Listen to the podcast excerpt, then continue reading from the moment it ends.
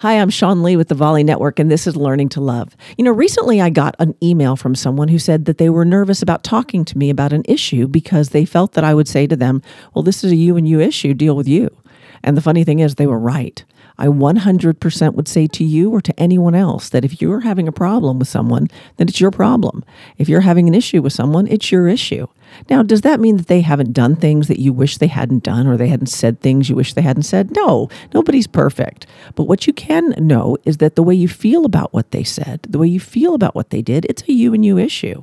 You know, Johnny Depp said this so beautifully. He said, The problem is not the problem, the problem is your attitude about the problem. And so, as we learn to love ourselves and the world a whole lot more, check your attitude. Are you blaming someone in your life for what's yours?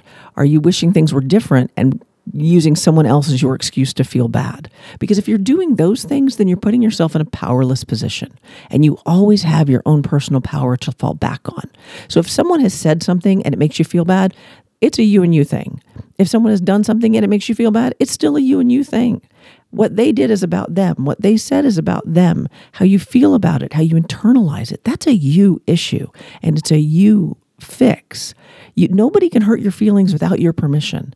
Now, could somebody physically harm you? Yes. How you feel about it, again, still your issue. Get out of harm's way. I'm a big advocate of that.